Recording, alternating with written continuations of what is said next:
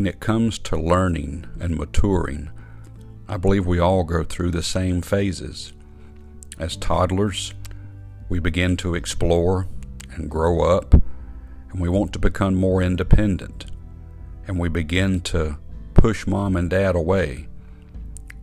When we get into grade school, we seek the instruction of teachers, and then we become teenagers, and that's when we think we can really figure it out on our own, and we have all the answers for ourselves.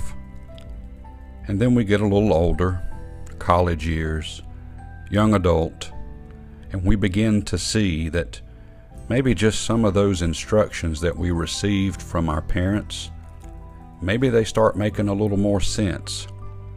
In the book of Proverbs, chapter number 1, it says, "My son, hear the instruction of thy father, and forsake not the law of thy mother, for they shall be an ornament of grace unto thy head, and chains about thy neck."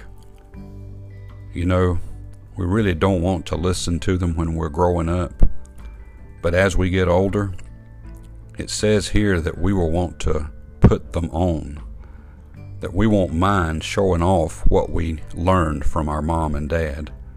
An ornament of grace unto our head and chains about our neck. We like to flaunt our jewelry. We like to make sure that all that we have is visible. And that's one thing I think that when we get older, we like to brag on our parents.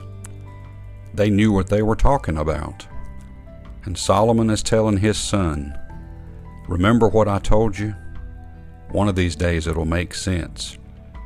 Listen to what I say," he says, "and surely listen to what your mother says.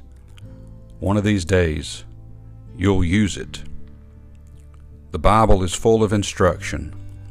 "Train up a child in the way it should go, and when he is old, he will not depart from it."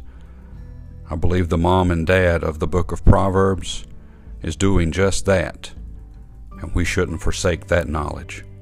May God bless you, and have a wonderful day.